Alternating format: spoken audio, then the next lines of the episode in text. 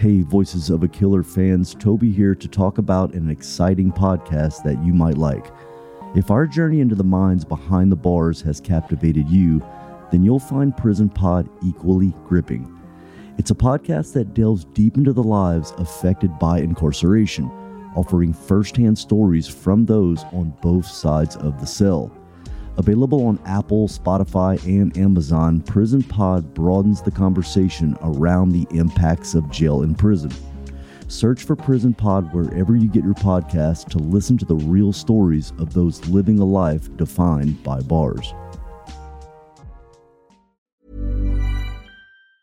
In the market for investment-worthy bags, watches, and fine jewelry, Rebag is the answer.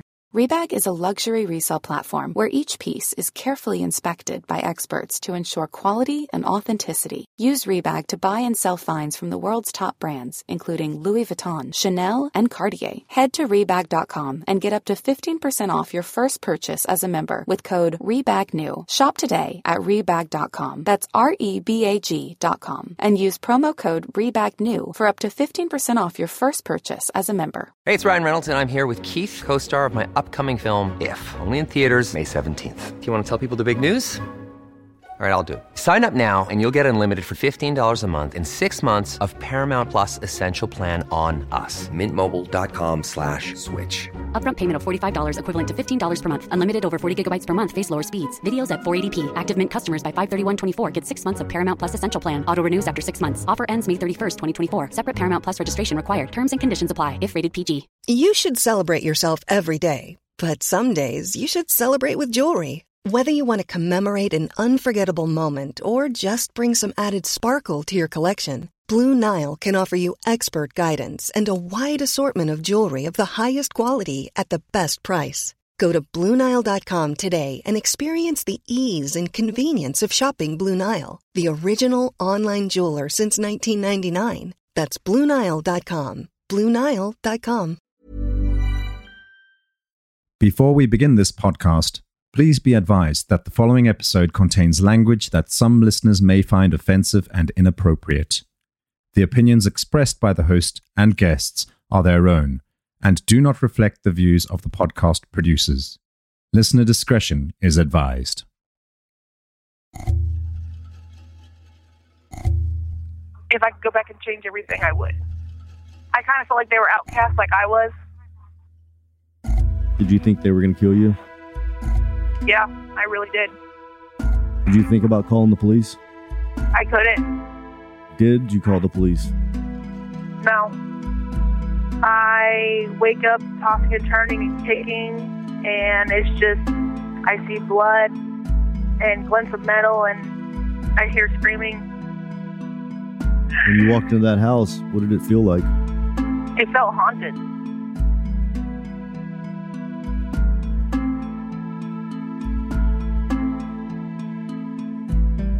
You are now listening to the podcast Voices of a Killer. I'm bringing you the stories from the perspective of the people that have taken the life of another human and their current situation thereafter in prison. You will see that although these are the folks that we have been programmed to hate, they all have something in common. They are all humans like us that admit that they made a mistake. Will you forgive them or will you condemn them? They are currently serving time for their murders, and they give us an inside glimpse of what took place when they killed and their feelings on the matter now. Here are the voices of those who have killed.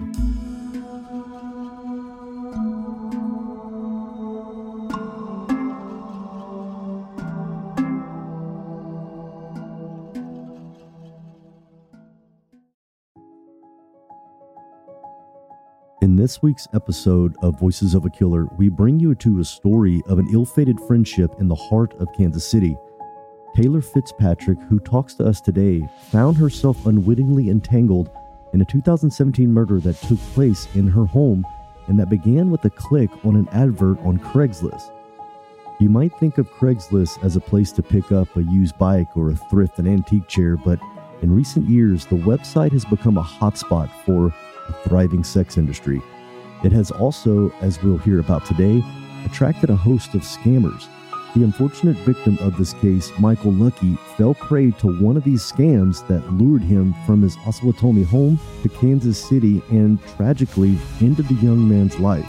Today, Tayelor gives us her inside perspective on this series of events. She'll take us exclusively beyond the actions of the killers on that fateful day. As her narrative unfolds, we'll uncover a cautionary tale about the dangers of trusting the wrong people and a look into the moral ambiguity of being a bystander during a violent crime. For all of this and more, sit back and listen closely on this episode of Voices of a Killer. So, Tayelor, I understand you're in a prison in Missouri, but you're actually from Kansas, correct? Yes. And you grew up in Kansas all your life? Yep. What was it like growing up in Kansas? It was boring. Yeah. Did you have siblings? I do. Yeah. Do you still have a relationship with your family on the outside? Some of them. Well, how would you describe your childhood? Was it rough or, or just, you know, besides boring? I was the middle child. I was pretty much ignored unless I got in trouble. Yeah. Did your parents work together when you were a kid? No. Did you have a relationship with both of your parents as a child? Not really. No. Do you think that had an effect on how you grew up? Definitely. Yeah. Do you have a relationship with uh, both of your parents now? I don't. My father actually passed away. Yeah. When did that happen? That happened in twenty ten. How did he feel about your crime? Or he uh, actually, your crime just uh, happened after that, didn't it? Uh, my crime happened in twenty seventeen. Okay. And if I could go back and change everything, I would. Sure. After you, you know, grew up and stuff like that, you know, move out of the parents' house, or if you did, you, what was your path? Was it uh, work, school? I started working right out of high school. Yeah. What kind of work did you do? Usually food handling. Yeah. Did you ever get into drugs or drinking or anything? I smoked weed, and I didn't start drinking until I was twenty. Yeah. Did you do any other hard drugs? No. How about relationships or children? Did you ever get married or have kids? No. I was pregnant when I got arrested, but I've never been married or... Yeah. How old are you now, Tayelor? twenty-seven. twenty-seven. And in two thousand seventeen, you actually kind of got yourself wrapped up in a pretty serious crime where someone was actually... their life was taken. But you, according to what I understand, is... you actually didn't kill the person. It's just happened at your house. So I'd like to know, just starting off a little bit of a time, at a time, where was your house at? Was it in Missouri? It was in Kansas City, Missouri. Kansas City. What were you doing living there? Well, I was trying to get a better life than I had in my hometown. Yeah. And yeah. What made you think that was going to happen by being in Missouri? Just more opportunities in a bigger city? Well, my older sister had a house where I was staying with her at first before I got out on my own. Yeah. Yeah, so that's why Kansas City, Missouri. What kind of stuff did you get into while you lived there? I started smoking weed when I was living at her house. And whenever I got into my own place, I started drinking. Yeah. So this is about the time you're twenty. Did you drink out of control or anything? It was getting to that point. Yeah. Did you do anything like illegal while you were drinking? I would drive. I would go to bars. Yeah. So take me back to the day that your crime happened. You have two co-defendants, correct? Or is it three co-defendants? I have three co-defendants. And how did you know those three? Well, my house had actually gotten broken into and robbed, and they knew who did it. So I was hanging out with them, hoping to get that information. So your house got broken into. The three co-defendants that you currently have claim that they knew who broke into your house. That's how you met them first? Yes. So you had never known them before, and they actually approached you. How, tell me back to how that happened. Well, what ended up happening was I came home on the fourth of July, and everything was gone out of my house. And the girl... the other girl in my case, she lived across the street and was on my front porch. So we approached her after, and she said she didn't know, but it was, we were pretty sure it was people she would was hanging out with. So what was the plan whenever they told you, hey, I, I think I know who broke into your house? What was the plan? What was your reaction? Well, I called the cops, and when the cops went and talked to them, well, talked to the girl, she said she didn't know anything about it. But whenever I asked her personally, she's like, yeah, I seen them walking off with the T V and stuff, but I don't know where they live. So what, but, what eventually happened with that? Nothing. I never heard anything about, about it. Never found out about the people. So now these guys that kind of helped, tried to help you, you know, figure out who broke into your house, now you start hanging out with them? Yeah. And what kind of people were these? How would you, I mean, if, you know, what, what kind of character did they have? I kind of felt like they were outcasts like I was. Yeah. And I, they like to smoke weed like me, so we just hang out and smoke weed. Did they do any kind of criminal activity that you knew of besides smoking weed, which is not really criminal? But I didn't know anything at the time of anything else they had done. You've probably heard a story like Taylor's before. A small-town girl carves out a new life for herself in the big city. And Quenimo, Taylor's hometown, is just about as small as it gets. With three hundred residents in a square mile radius, the town consists of a handful of houses, a school, and a Baptist church. Life is dull in a rural Osage County, and Taylor describes feeling forgotten in her childhood years. It was Kansas City, an hour northeast, where Taylor sought a clean break from her past. Fresh out of high school, Taylor moved into a house in the South, chasing a better life for herself.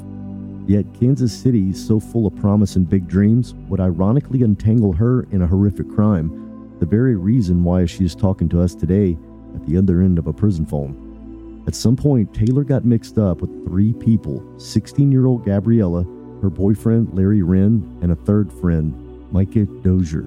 After meeting the trio when her house was robbed, Taylor began hanging out with them, often to smoke weed.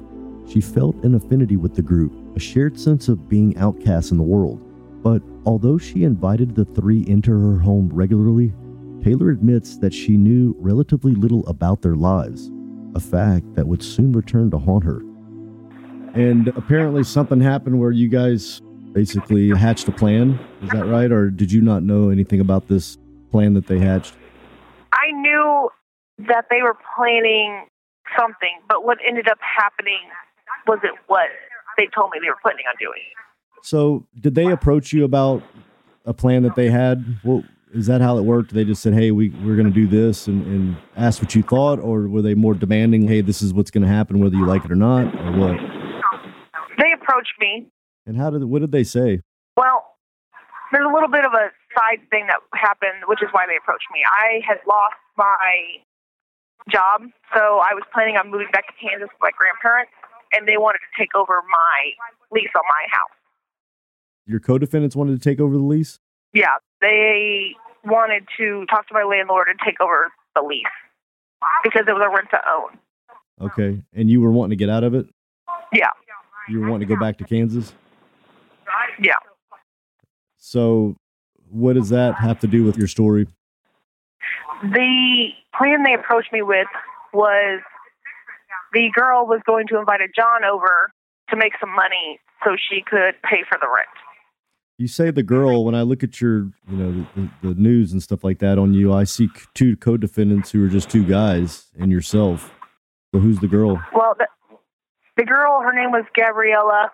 And the reason you can't see anything about her is because I found out after we were all arrested that she was a minor. Okay. How old was she a minor? Was fifteen, sixteen? Well, she told me she was eighteen, right. And then I found out she was sixteen. Wow, and she was a prostitute at the time, like a real prostitute, or just scamming people? Well, she already had a back page and everything, and she said she'd done it before. Wow. So she is, this minor is, along with the other two male co-defendants, those three are the ones that approached you about the plan, or the two males did? The girl did, and one of the males... Okay. Approached me, her boyfriend. Yeah. Larry Wren was yeah. her boyfriend's name. Yeah, Larry Wren the third. Okay, who's, is it Micah or Micah? Micah. eighteen years old. Is that the second co-defendant, the male or a female? That's a male. Okay, so that's the two males, and then the so they approach you to. And what what was the discussion like? Tell me, walk me through just them approaching you. What did they say? So I had asked them to help me move my stuff because my grandparents were coming with a trailer, but my grandparents didn't make it that weekend because it was raining. So is the em- so, apartment, is it empty or something? All of it's emptied out? It was a house. Or a house, but I mean, it's all, y'all, y'all are moving things out of it? Is that what I'm hearing? That was the plan. Okay. So y'all are in the process or planning to move, and then they approach you, and then go ahead. So they asked me, because I was leaving, if they could talk to my land, if I cared if they could talk to my landlord and see about taking over the lease. Right. I told him, you know, I didn't care. I'd get him in touch, but he would probably want the month's payment for rent if they were planning on taking it over, and that I couldn't afford it. That's why I was leaving. Yeah. And the girl was like, well, I know a way where I can get the money. I just need somewhere to be able to do it. Do you think it was her idea or, or his, or the one of the male co-defendants? I think it was her idea. Okay. Did they go into detail? Hey, this is what we're going to do. We're going to have this John come over. We're going to rob him? No, they, or just have, as far as I knew. Or just do a legitimate, you know, sex exchange. Is that basically it? Yeah. Okay. So basically she was just saying that she wanted to have the John over, make some money by having sex with him, and then that was it. Yeah. Okay. So did you agree to that? I told them I was fine with it. Yeah. Did you ever think whenever they said that, did it seem like maybe there was something else involved? You know, did you question, hey, you guys, y'all not going to rob this guy? Or, or is that even a question at the time? Honestly, no. By two thousand seventeen, Tayelor was ready to bid Kansas City goodbye. She had recently lost her job and, unable to afford the cost of living in the city, was preparing to move back to rural Kansas. But while emptying out her house, Gabriella and Larry approached Tayelor with an offer. They asked to take over the lease on Taylor's house. To make the first month's rent payment, Gabriella had arranged to have paid sex with a man who was coming from out of town. All she needed was a place to do it, and Tayelor agreed to give the use of her house. What Tayelor didn't know was that she only been told half the plan. It was true that Gabriella was going to bait somebody off Craigslist with the promise of sex, but while the target was in a compromised position, Larry and Micah would then jump in and rob him. Taylor's house would make the perfect neutral place for the deed. The victim was twenty-nine-year-old Michael Luckey, a dad of two young boys. Responding to Gabriella's advert on Craigslist, Michael agreed to meet her for a sexual encounter on April fourth. He told his family he was meeting somebody in the city, then taking his mom's car, drove up north to Kansas City. And this guy, that the John that they called, is this uh, a repeat customer to this girl, or is this a brand new person they were just waiting for? I honestly have no idea. Okay. So whenever you agreed to it, they went ahead and started setting it up, or, or what? Yeah. And how long did that process take? It took a couple hours. And y'all are all at the house while this is being set up? Yeah. And after those few hours, I guess, a couple hours, she says, hey, he's, you know, on the way? Yeah. What was the plan whenever y'all actually saw that someone is headed to your house? What was the plan at that point? Well, she told her boyfriend to leave because she didn't really want him there whenever she was inviting people over to have sex with. And I was just going to hang out in the living room in case anything was happening that wasn't supposed to. Okay, so she's making her boyfriend leave, which is one of the co-defendants. What happened to the other co-defendant? He showed up later. Okay. So he wasn't involved in, the, in all the planning right there? Not that I knew of. Okay. So did the boyfriend, uh, you know, agree to that and left? The boyfriend walked out, and I thought he was gone. He went out the front door. Were they lying to you and making it look like he left? I believe so. Okay. So he leaves. After he, the co-defendant, her boyfriend leaves, what are you talking about with the sixteen-year-old prostitute? Are y'all having a discussion? Or, you know, are you saying, do you do, you do this often? Or you, are you, is this going to be safe? Or is, what, what's the discussion like? She told me that... She told him to meet her up the street, and she was going to lead him to the house. That way she didn't, he didn't have the address, which I thought was kind of weird. and she was just getting ready, putting makeup on, getting dressed, lighting candles, cleaning up. Yeah. Just. And what are you doing? You just watching it all go down? Is this how you feel about this at this point? I was a little uncomfortable, and I was playing on my phone on Facebook and uh, Snapchat and stuff. Gotcha. Keeping occupied. So, at any time before all this, did you ever notice any of them having a gun, or did they show that you had a, they had a weapon? I had noticed the Dozier had a gun. Is that the boyfriend, but or the? That's the uh, the other one. Other guy. That's not the boyfriend. Did you ever worry that when he, you, you know, that he had the weapon, that something like this could happen?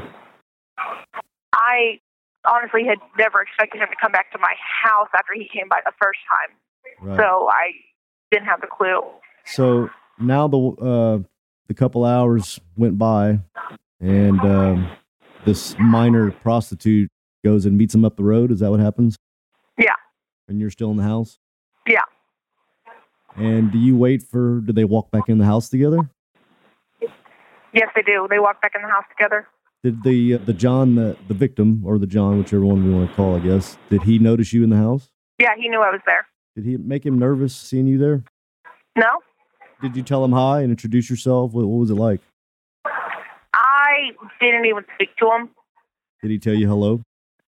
I mean, we nodded at each other, and then I just went back to my phone, and they walked into the bedroom. They went to the bedroom. And from the time that they went into the bedroom, where were you at right, right there at that time? In the living room? Yeah.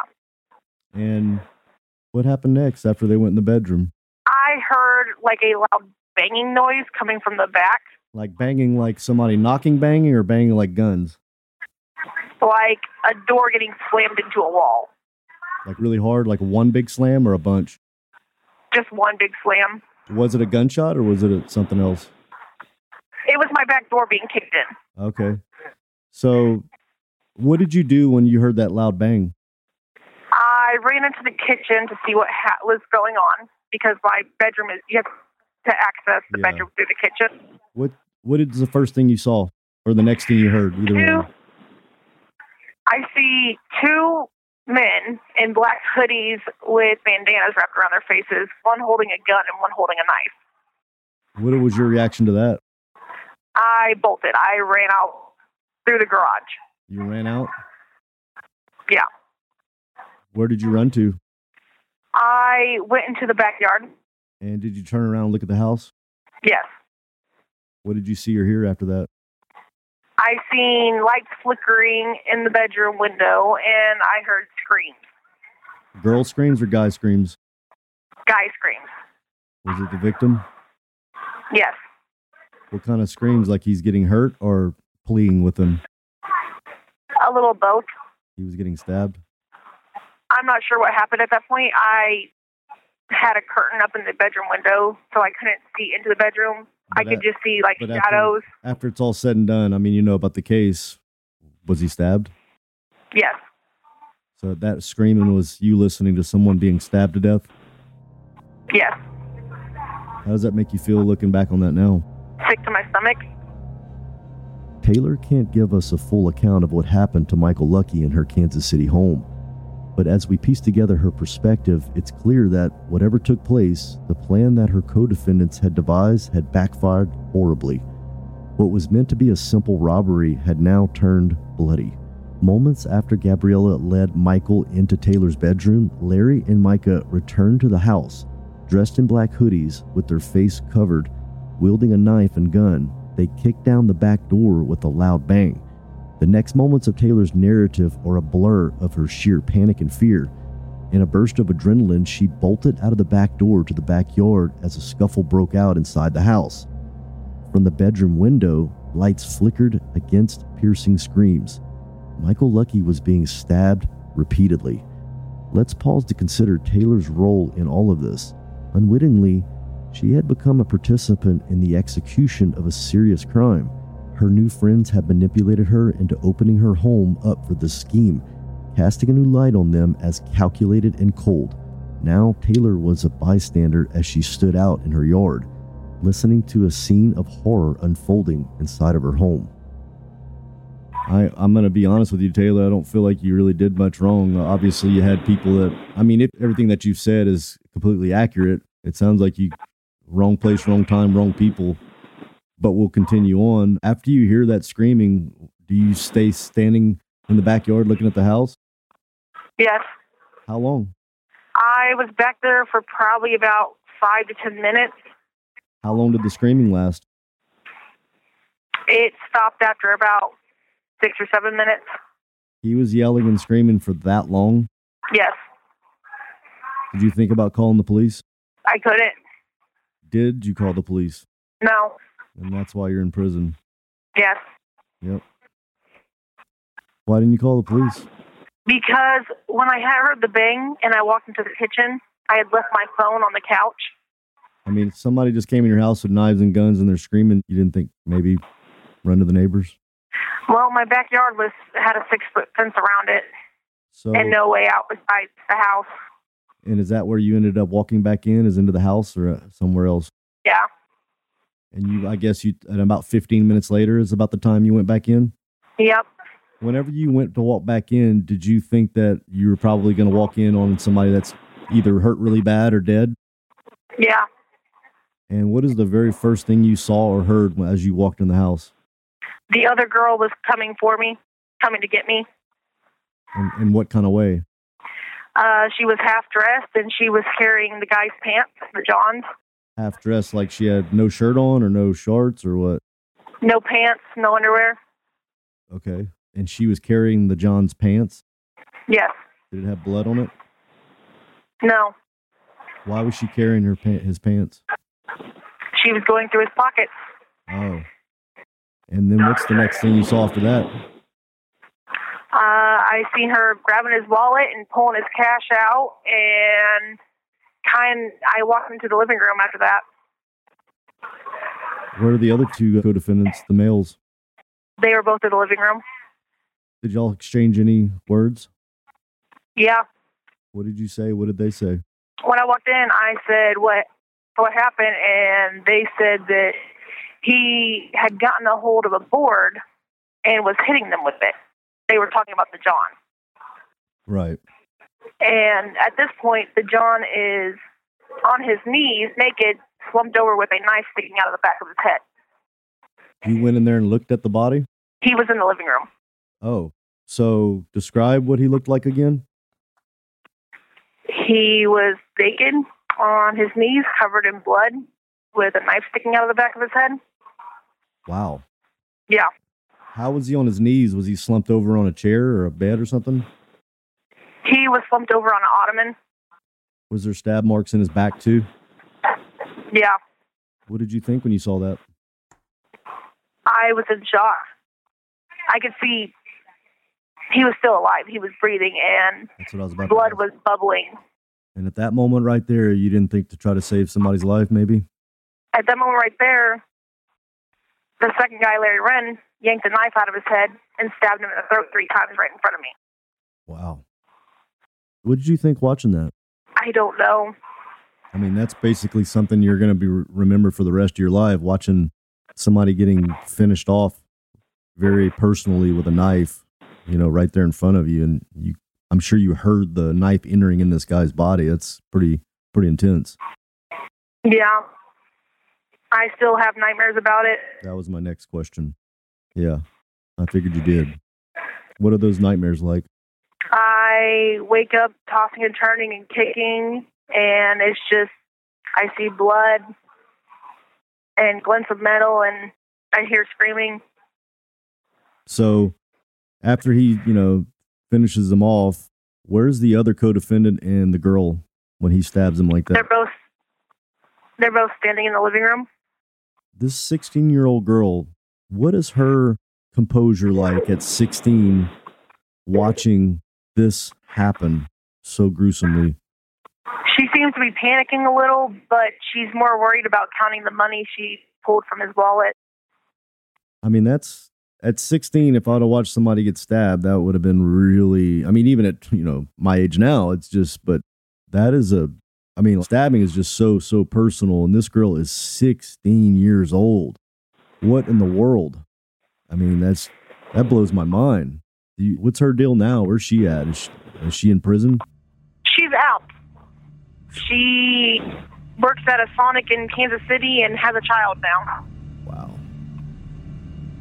Things turned from bad to worse after Tayelor went back inside. In the living room, she was met with a gruesome scene.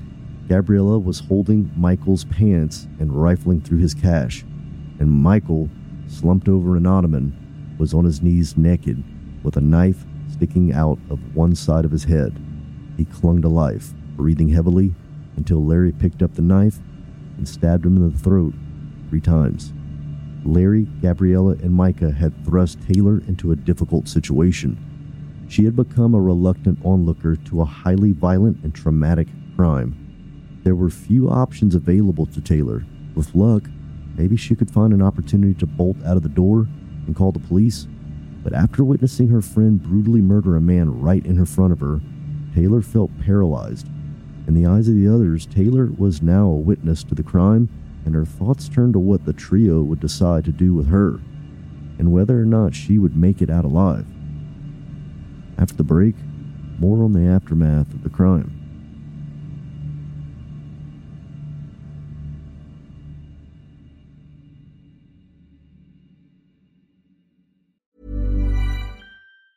In the market for investment-worthy bags, watches, and fine jewelry, Rebag is the answer. Rebag is a luxury resale platform where each piece is carefully inspected by experts to ensure quality and authenticity. Use Rebag to buy and sell finds from the world's top brands, including Louis Vuitton, Chanel, and Cartier. Head to Rebag dot com to get five percent off your first purchase with code REBAGNEW. Shop today at Rebag dot com. That's R E B A G dot com. And use promo code REBAGNEW for five percent off your first purchase.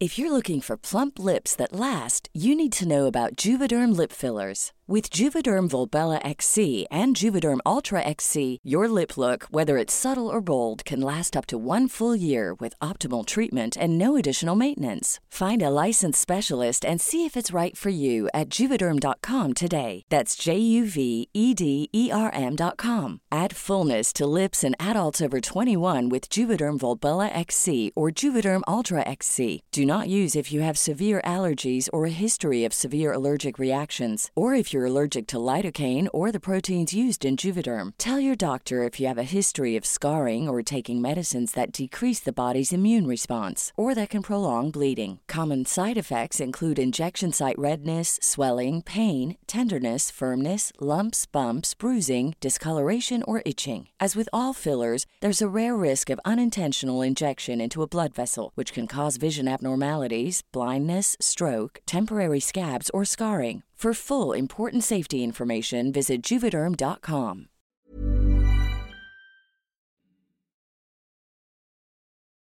So, who's the leader in the pack? Is it the one that stabbed? Is he the one telling everybody what to do? No. Okay, so who's doing that? It was Micah Dozier. eighteen-year-old kid. Well, the other one's eighteen, too. Is Micah Dozier, is that the sixteen-year-old girl's boyfriend? No. Okay, he's the other one. This Larry Wren, he's eighteen as well. What's his demeanor like watching all this go down? And is he kind of freaked out, or does this seem kind of normal to him? He really didn't seem freaked out at all. I mean, he's the one who stabbed the guy in the throat. So, eighteen years old, it was just no big deal for him to stab that guy in the throat, huh? That's he acted like it didn't mean anything. After he stabbed him in the throat like that, did he turn and look at you and say anything or anything like that? He started talking about they were going to have to clean up the body. Was there blood all over the place? Yeah. Before this happened, had you ever watched true crime T V and stuff like that? You know, different kind of murder shows? No. Okay. It's pretty hard to cover up blood. You know what I mean? Yeah. It's pretty hard to get away with something like that. So did you help them clean up? No. Did they have a talk with you about saying anything or anything like that? Yeah. When did that happen? They invited a third woman over, and they basically told me if I said anything, they were going to kill me. So I want to go to the third woman here in just a second, but I want to back up. After he finished them off, and then they said, hey, we got to clean this up. Did you stay in the house while they cleaned it up? Yeah. What did they, it was just, so it was just the, the two eighteen-year-old men and the prostitute that did all the cleaning up? Yes. What did they do? They went to Walmart. They had me drive them at gunpoint. Oh, okay. And they went in and they got a whole bunch of bleach and peroxide and carpet cleaner and had me swipe the credit card. His credit card? The dead guy's credit card, yes. Oh, my gosh. When you're checking out with this guy's credit card that just been killed and bleach and all this stuff, did anybody look at you funny with all that? No. And it was easy to just swipe his credit card? Didn't have to sign or, or what? Pin, pin, you pin. Had to sign. Yeah. Okay. Had me drive back to my house. Still at gunpoint this whole time. Yeah. Okay. So they bring you back at gunpoint uh, to the house.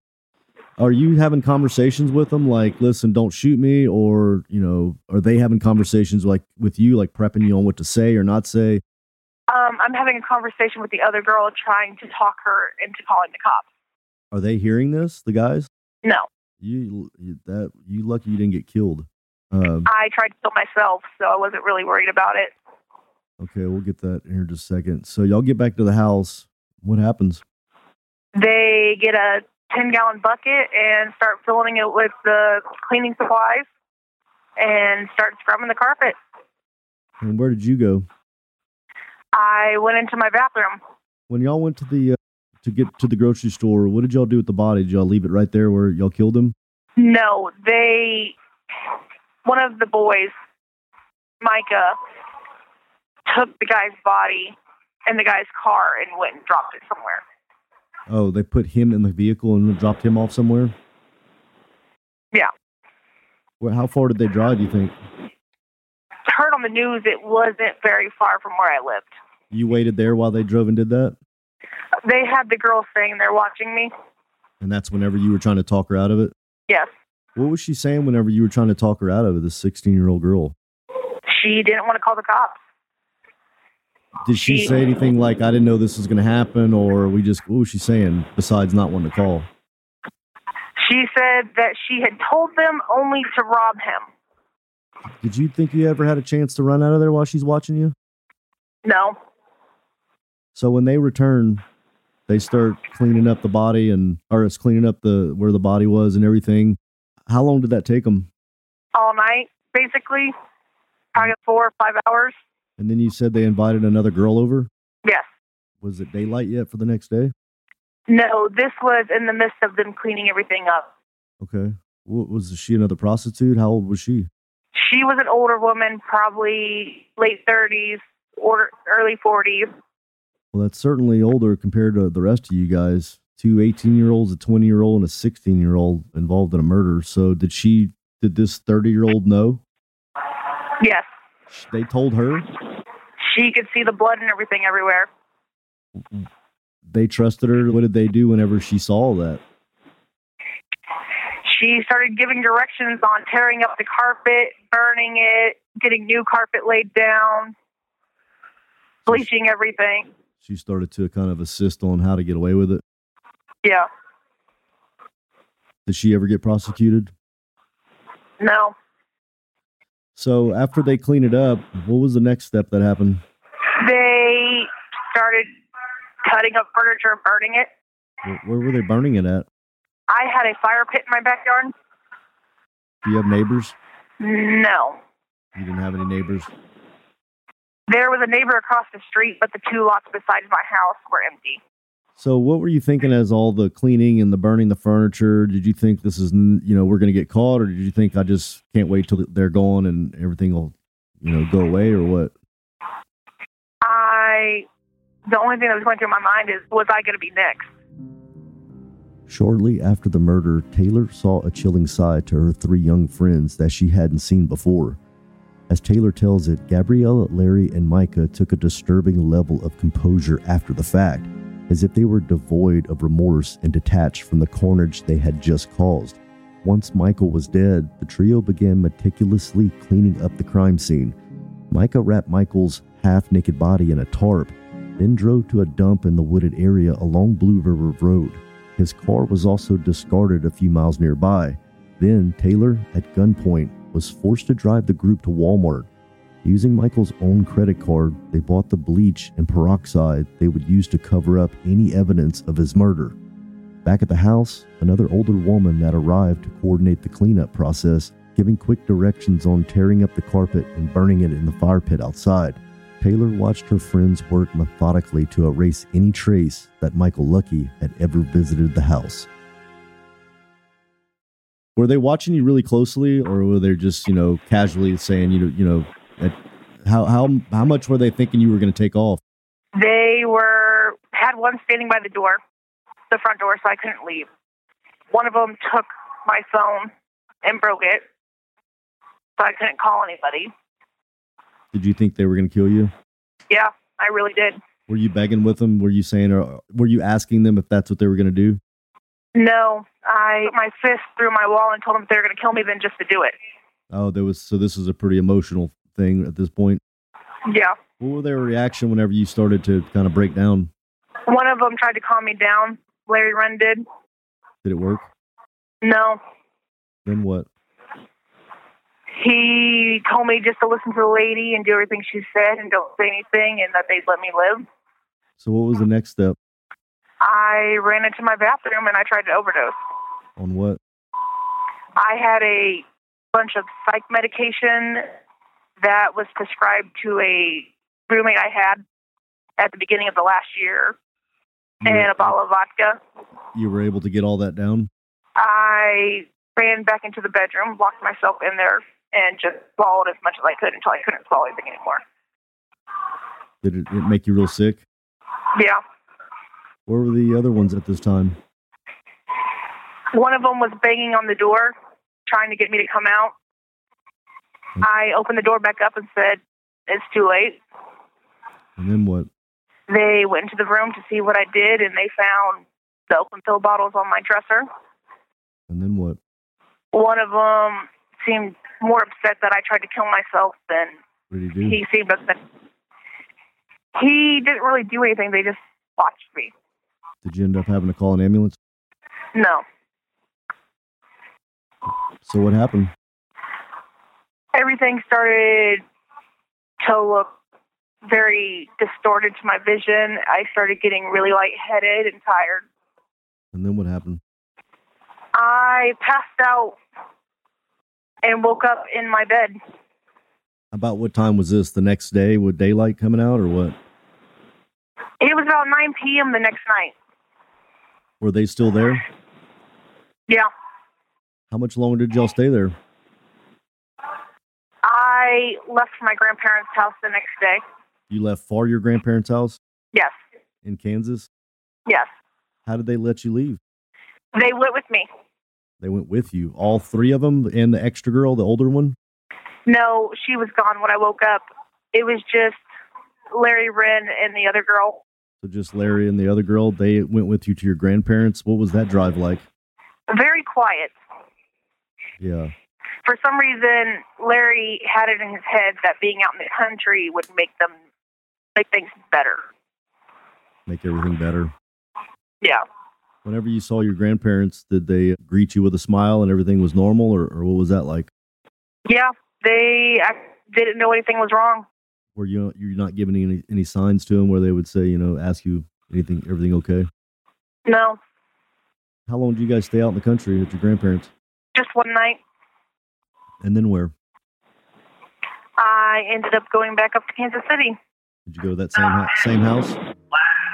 Yeah. When you walked into that house, what did it feel like?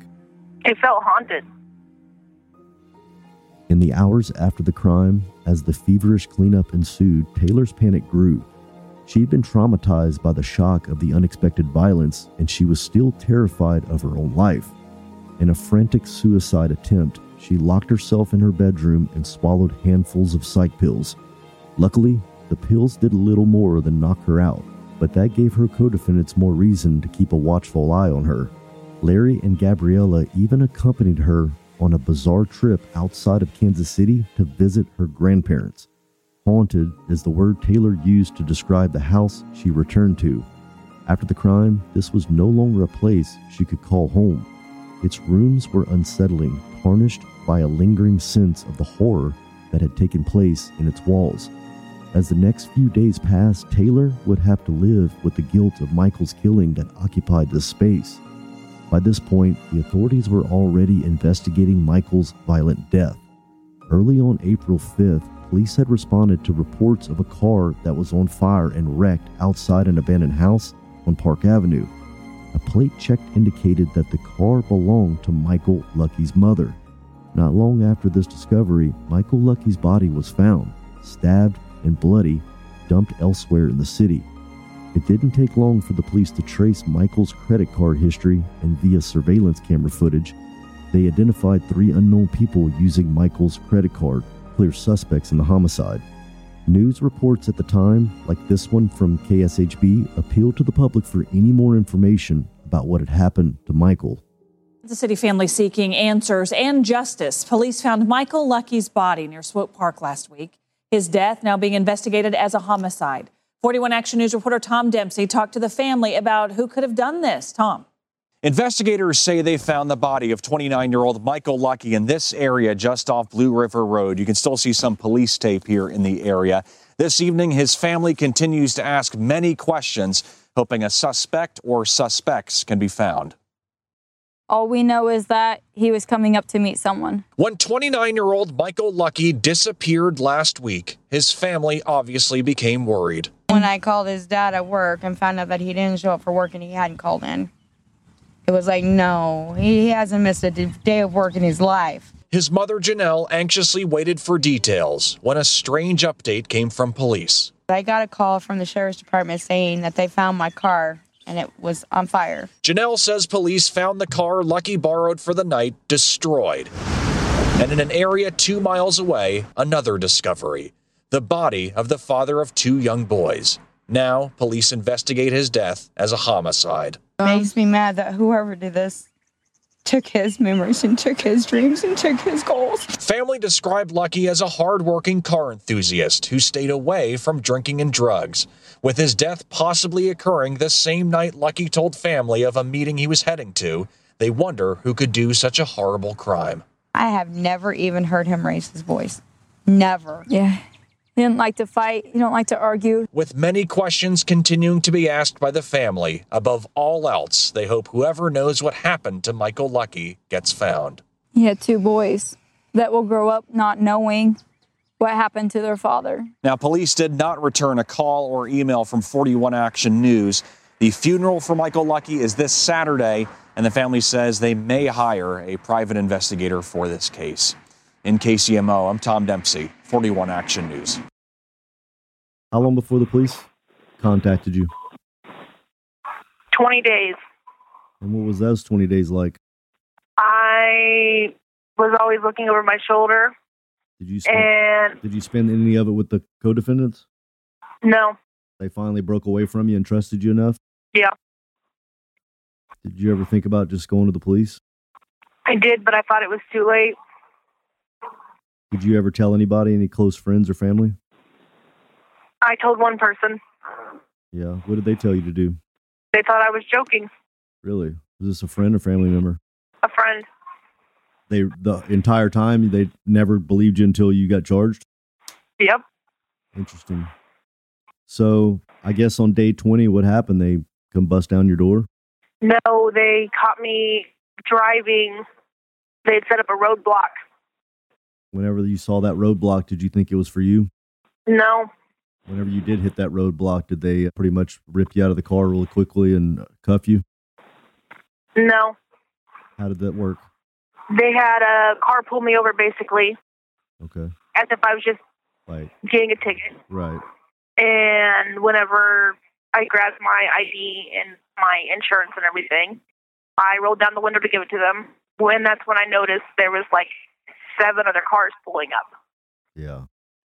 And then did you think that was it? Yeah. Did you start crying? I was in shock. I they, was numb. I didn't. Yeah, whenever they took you out of the car and cuffed you, did they say what they were arresting you for? No. They just said they wanted to talk to you, or they said, what did they say? They had me open my car door from the outside, step out, walk backwards with my hands behind my head. Okay. Get on my knees and lay down on my face. Is that pretty scary for a twenty-year-old girl? Terrifying. I bet. Did you feel like your life was uh, pretty much over right there? I did. What was the next step? They put you in an interrogation room? Yeah. Were they your friend? Or, uh, they mean to you? What'd they do? They told me they had already caught the other three people. Well, other they told me they caught Larry Wren and this minor, and that they those two had already told them everything. Yeah. Did you tell them everything like you just told me? Yeah. The first time? Yeah. Did it feel good to be able to finally tell somebody? I broke down crying. It's like a relief. Ultimately, it was sixteen-year-old Gabriella who chose to turn herself in to the police. Brought in by her mother, Gabriella told the full story to the police, who promptly arrested Larry, Micah, and Tayelor for their respective roles in the crime. And though the arrest itself was a terrifying experience for Tayelor, she describes it as a quote-unquote relief to open up to the police. A weight lifted off her shoulders as she shared the events as she witnessed and unburdened her own guilt. Aside from Gabriella, who was a minor at the time, all three co-defendants elected to take a plea deal and all faced the same four charges: first-degree murder, robbery, tampering with evidence, and armed criminal action. In just twenty days, Tayelor's life had changed significantly. A twenty-year-old woman just starting out in her life had found herself swept up in a horrific crime. Tayelor isn't a killer, but an unwilling participant and witness in the cover-up of a murder. Although opportunities to come clean presented themselves after the crime, Tayelor failed to turn in to the police and assist the course of justice. Like many in jail today, Tayelor's story is complex. She is both a victim who was coerced by the wrong crowd, and she is partly responsible for failing to take decisive action. As my conversation with Tayelor came to an end, I wanted to hear her thoughts on her sentence, and in light of her actions, does she find her criminal sentence appropriate? And as a young woman from a small town, how does she cope with life in prison? How big of a change is that, being a, you know, a young free woman with, you know, relatively no troubles in your past, to being put in a jail and then prison? What's the what's that experience like? It was really scary, and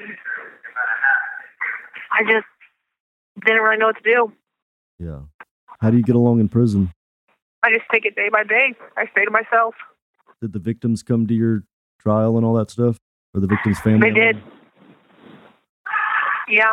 So the victim's family was there. What was that like? I felt horrible. Did they say anything or look at you, or have they written any letters to you? They threatened my family. They threatened your family. Was the victim from Kansas as well? Yeah. Have you ever gotten any hate mail from him? No. What do you think you deserve for uh, your role in what happened? What do you think is fair? I honestly don't know. Do you feel like you're uh, guilty of anything, or do you feel like you should be out? I feel like I cost a man his life because I didn't call the cops. What was your sentence? You took a plea deal, didn't you? I took a plea deal for fourteen years at eighty-five percent. fourteen years is, that's really not that bad for being involved in someone, you know, a murder like that, especially as gruesome as it was. Do you think that's fair? Yeah. Did you have to turn state's evidence? I never had to testify or anything. I, we all ended up taking plea deals. Oh, the, the other ones took pleas too? Yeah. And the sixteen-year-old prostitute is out, or that's so young. That's, I just blown away by that. When when did you go to the parole board? I don't do the parole board until twenty-seven. twenty twenty-seven? Yep. Do you think the victim's family is going to be there? I do. Are you prepared for that? No. What do you think you're going to do when you get out? I don't know. Well, Tayelor, it's been an interesting uh, conversation with you. Like, you know, I think out of all this, I'm just blown away that the the sixteen year old was, you know, counting money as some guys just got stabbed. You know, just very callous. Obviously, you're not a killer, but you know, crucial decisions were needed to be made. And I guess, you know, it sounds like you understood that you didn't make those decisions. You know what I mean? Yeah. But what's done is done. I appreciate you opening up to me this evening and let me, you know, ask you questions. And I hope that, that you find peace and whatever you need to do to, you know, do your time well. I hope the best for you, but I appreciate you letting me interview you, okay? Oh, well, I, uh, I'm glad I got to do it. Have you ever told anybody the complete story? Just the officers. Tell me if it's true or not. I've been told that it's kind of therapeutic for someone to be able to tell their story. Does it feel good to be able to open up and just say everything? It does. It's kind of like a relief. Yeah. I've been told that people want to kind of be asked questions and, and kind of, it's kind of a relief to be able to say what happened, even if it's bad. But, well, Taylor, again, I appreciate you opening up to me. Uh, I'll talk to you some other time. If you ever need something, give me a call, okay? Okay. All right. Have a good evening. You too. All right. Bye-bye. Bye-bye.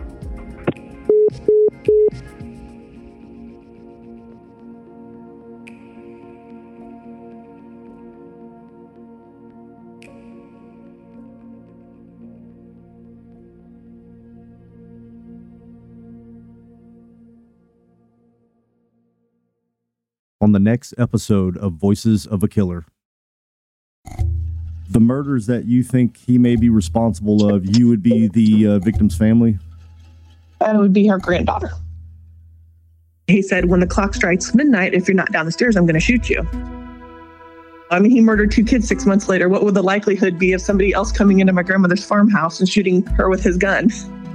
There's no way that he thinks that he's going to be saved or whatever if he can't come clean on everything, and that's where I'm going to try to angle it. I think it's time that you tell us what happened. I think you killed this person.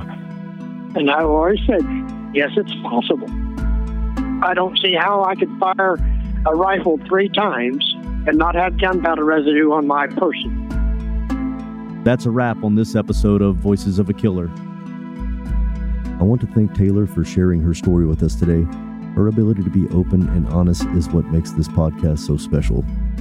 If you want to listen to these episodes weeks in advance, you can now do so by joining our Patreon at patreon.com slash voices of a killer. There you will get access to raw interviews, unseen news coverage, and unique correspondence with the guests of Voices of a Killer. Head over to patreon.com slash voices of a killer to support the podcast. Your support is what keeps us passionate about bringing these stories to you. A big shout out to Sonic Futures, who handled the production, audio editing, music licensing, and promotion of this podcast. If you want to hear more episodes like this one, make sure to visit our website at voices of a killer dot com. There you can find previous episodes, transcripts, and additional information about the podcast. Lastly, if you enjoyed this episode, please consider leaving us a review on Spotify, Apple Podcasts, or wherever you get your podcasts. Your feedback helps us improve and reach new listeners. Thank you for your support, and we can't wait to share more stories with you in the future. Thank you for tuning in. I'm your host, Toby, and we'll see you next time on Voices of a Killer.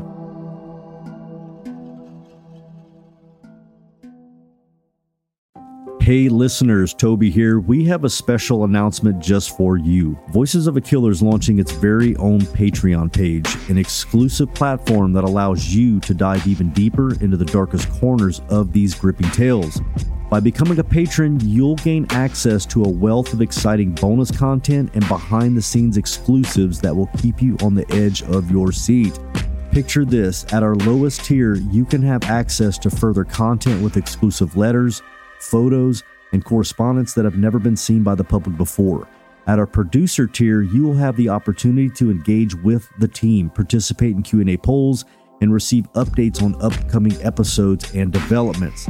This tier is perfect for those who have a keen interest in the production process and want to be a part of shaping the show's future. You'll also have your name read at the end of our latest episodes. How cool.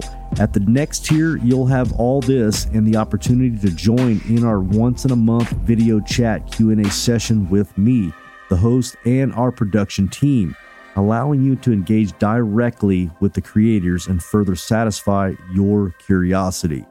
And for our premium tier, you'll have all this and the ability to listen to exclusive unedited raw interviews to really hear the true voices of our podcast. So if you're ready to unlock a world of extra content, head over to patreon.com slash voices of a killer now and choose the tier that best suits your craving for true crime. Your support will not only fuel our passion for storytelling, but also enable us to bring you even more thrilling narratives and the voices that are waiting to be heard on Voices of a Killer.